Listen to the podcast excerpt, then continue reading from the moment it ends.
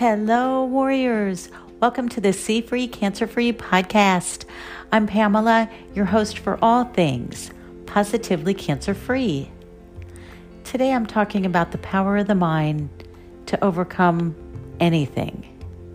When I was first diagnosed with cancer, the diagnosis itself, surgery, recovery, chemo, was just too much. How could I do this? It's going to be so hard. This thinking over and over kept me up more nights than not. Then, a few nights before the six hour surgery to take much of my colon out, I just decided. I decided that I could and would overcome what was ahead of me. The verse Philippians 4:13 says it loud and clear. I can do all things through Christ who strengthens me all things.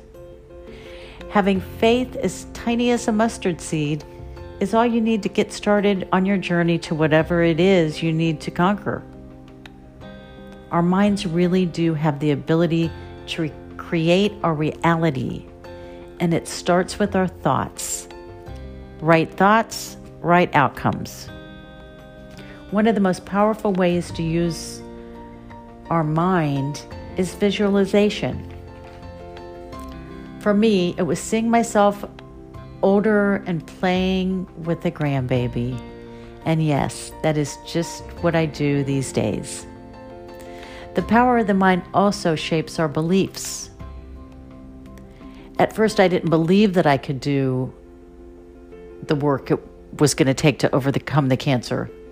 But when I changed that belief to one of empowerment, to hell yes, I'm going to beat this, then the body and the mind commingled and healed together. Thanks for listening, friends. Be sure and hit the subscribe button. And until tomorrow, God bless